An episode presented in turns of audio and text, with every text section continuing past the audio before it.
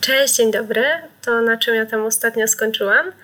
To tak, chyba jestem w USA, a dokładnie jestem w lesie na Zadupiu w stanie New Jersey i mam tu spędzić 10 tygodni. Zapowiada się ciekawie. O samym kampie niewiele będę Wam opowiadać. No, praca po kilku dniach okazała się całkiem monotonna. Kiedy już wdrożyłam się w jej rytm i jetlag mnie opuścił, te 10 tygodni upłynęło całkiem szybko. Było oczywiście kilka krzywych akcji, jak na przykład kłótnia z dyrektorem kampa, a ja jako osoba z najmniejszym zasobem słownictwa w języku angielskim oczywiście najgłośniej walczyłam o swoje prawa. Ale poza tym jakoś poszło. Za wiele nie pozwiedzałam, jeśli nie liczyć oczywiście supermarketu Walmart. Najsłynniejszy spożywczo-przemysłowy w USA. Od szamponu, przez rower, sprzęt kempingowy, po ziemniaki w proszku. Dobrze słyszycie. Tylko wymieszać z wodą. Wyprawa do niego raz na dwa tygodnie lub raz na tydzień była niczym haust świeżego powietrza. Chociaż znajdował się przy autostradzie i powietrze wcale nie było tam świeższe niż w moim lesie, to miło było zobaczyć obcych ludzi i kupić sobie trochę słodyczy innych niż znałam z Europy. Tam zakochałam się w słodyczach Races z masłem orzechowym mm, i ta miłość przetrwała po dziś dzień. Szkoda, że w Polsce ciężko znaleźć. I czemu, jeżeli już to już takie drogie. Poza tym M&M'sy, wiadomo, o smaku pretzli czy też kawowe stały się codziennością. I to by było na tyle, jeśli chodzi o pozostanie szczupłym, będąc w USA. Bo musicie wiedzieć, że tam nie ma pojedynczych opakowań. A jak są, to nazywają się family size. I zapewniam Was, że cała moja familia by tego nie przejadła, na pewno nie przez jeden dzień. Puszka coli? Jasne, ale tylko jak bierzesz dwunastopak. No, ewentualnie 24 sztuki. Jak kto woli.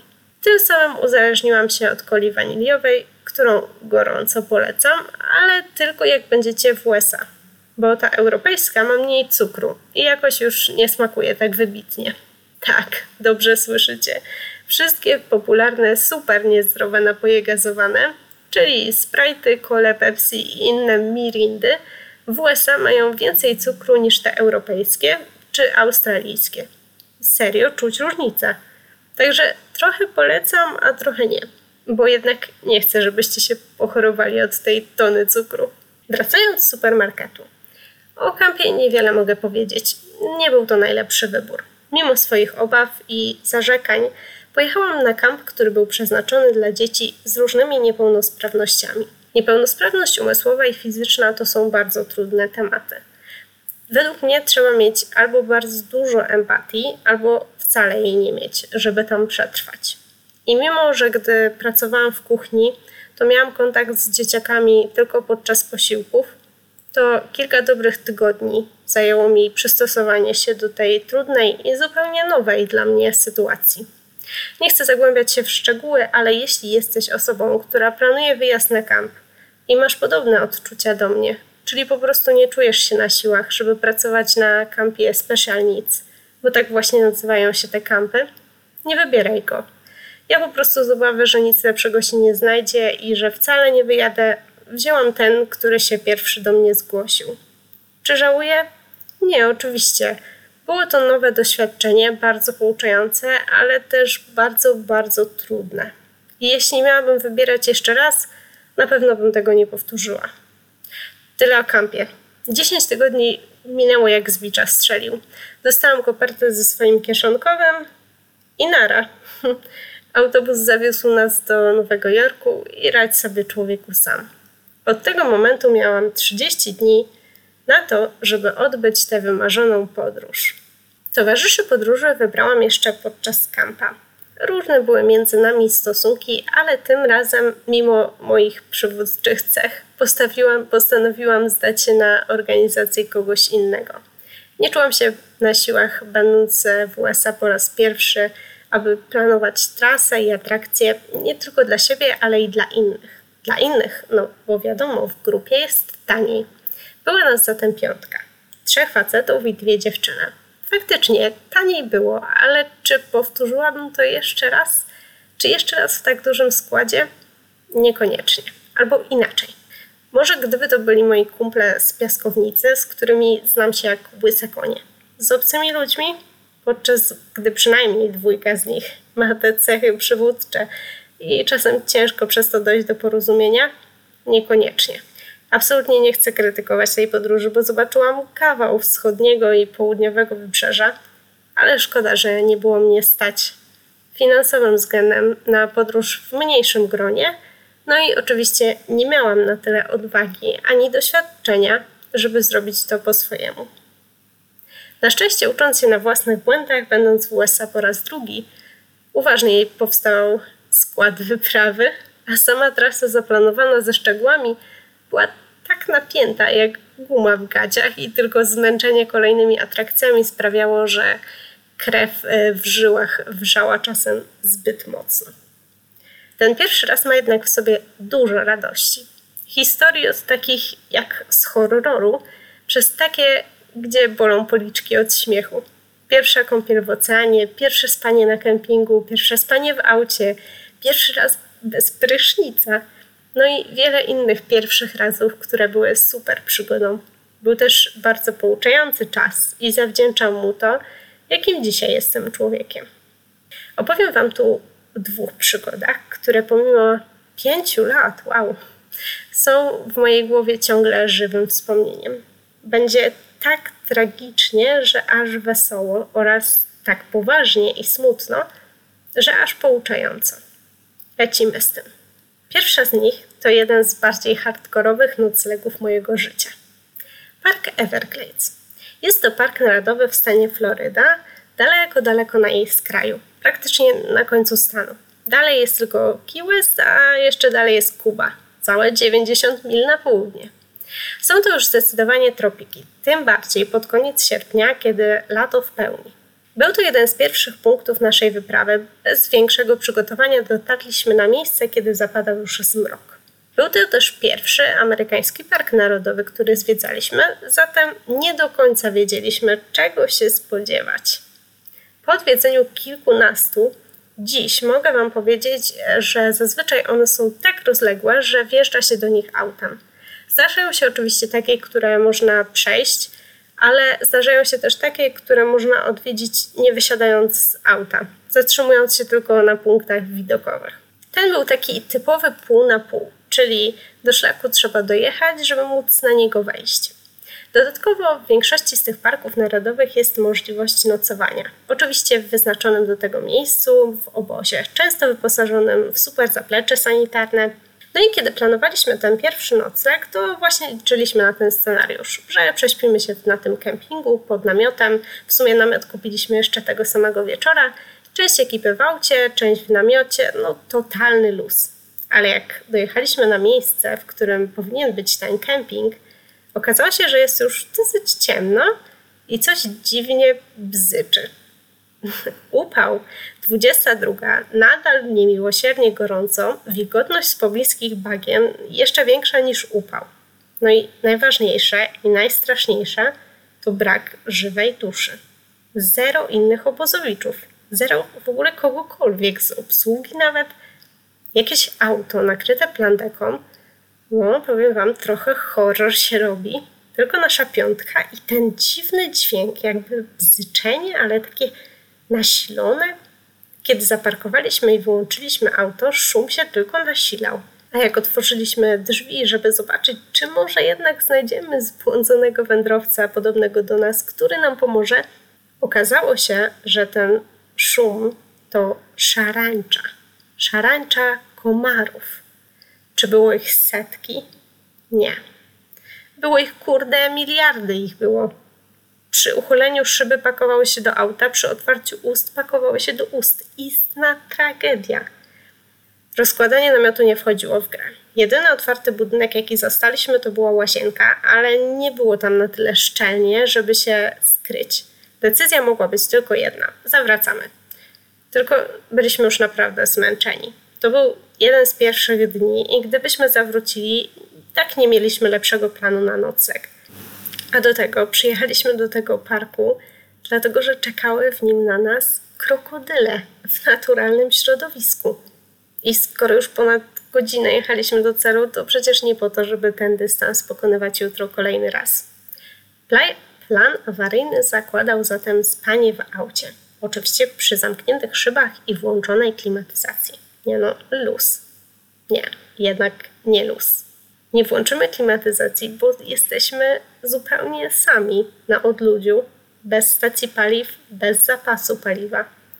A co jeśli jutro nikogo nie spotkamy i utkniemy na bagnach wśród krokodyli?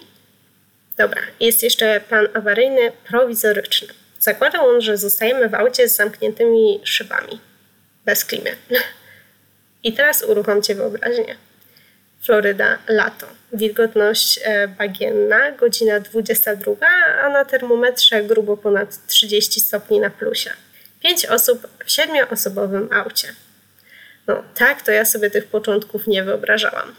Po pół godzinie, kiedy jeden ziomek zaczął chrapać, inny prawie dostał szału i tak trzeci stwierdził, że zabiera śpiwór i kładzie się w szczelnie zawiniętym wspomnianym śpiworze na podłodze wspomnianej w łazience.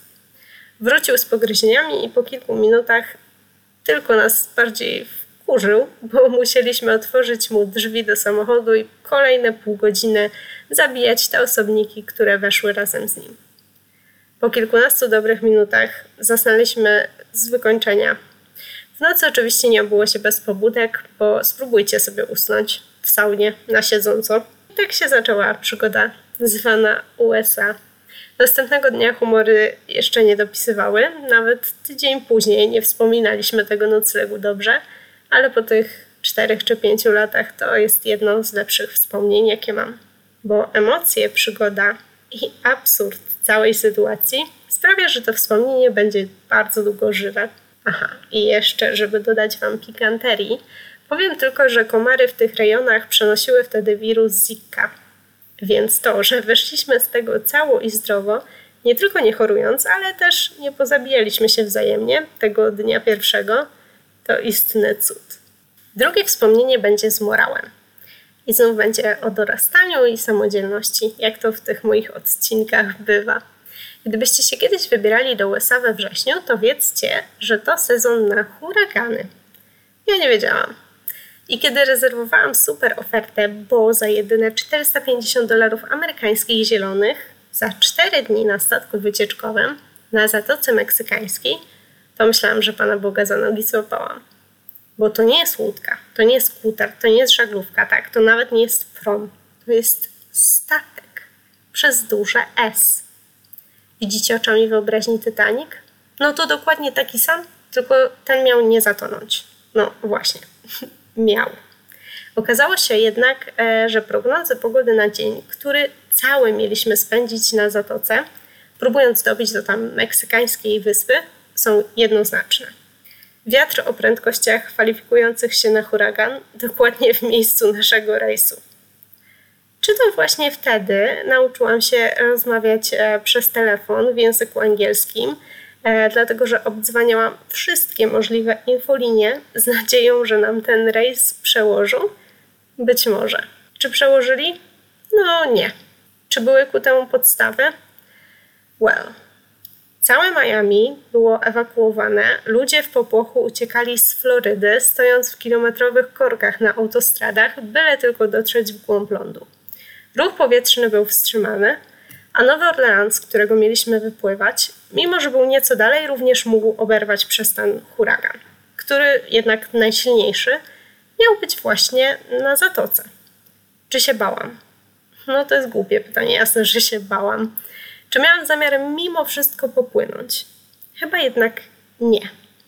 Kusiło, bo miałam po raz pierwszy odwiedzić Meksyk, po raz pierwszy płynąć statkiem, który ma własny park rozrywki, basen, ściankę wspinaczkową, e, inną restaurację na każdym z licznych pięter.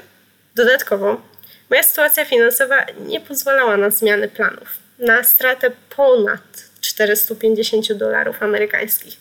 Ponad, bo oczywiście te kilka dni, które miałam spędzić na statku, musiałam ogarnąć inny transport, nocleg, jedzenie. Przypomnę tylko, że ja zarobiłam całe 1400 dolarów amerykańskich e, przez 10 tygodni pracy. I oprócz tych kilku dni, o których teraz mówię, podróżowałam jeszcze prawie miesiąc. Czyli budżet, jak widzicie, największy nie był. Czy decyzję podjął za mnie ktoś inny? Co więcej, czy ten ktoś był w tamtej chwili w Polsce?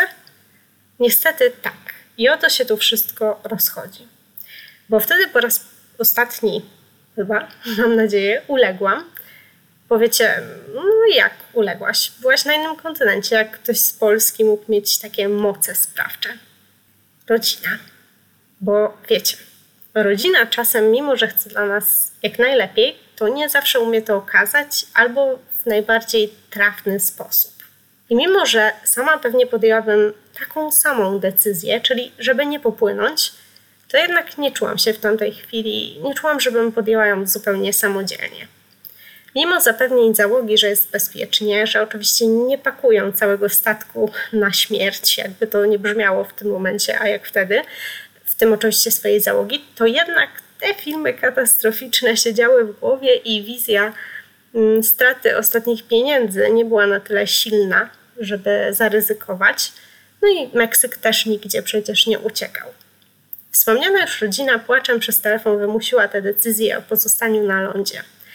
I towarzyszyły temu poczucie bezsilności, przegrywu, straty. To wszystko w tamtym momencie sprawiło, że dziś jestem silniejsza i umiem mówić nie.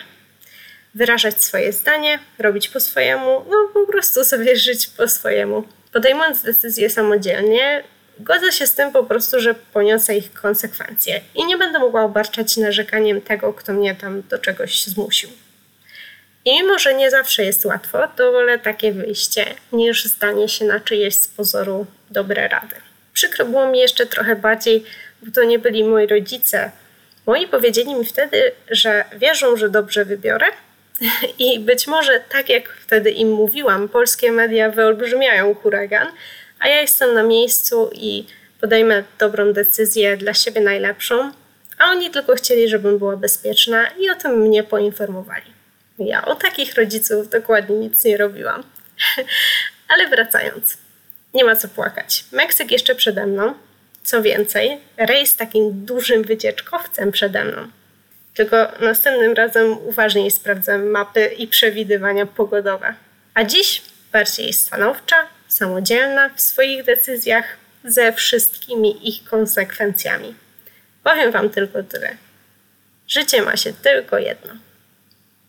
Dobra, chyba się trochę rozgadałam, dlatego na dziś to tyle, ale będzie jeszcze odcinek USA trzeci. Pa!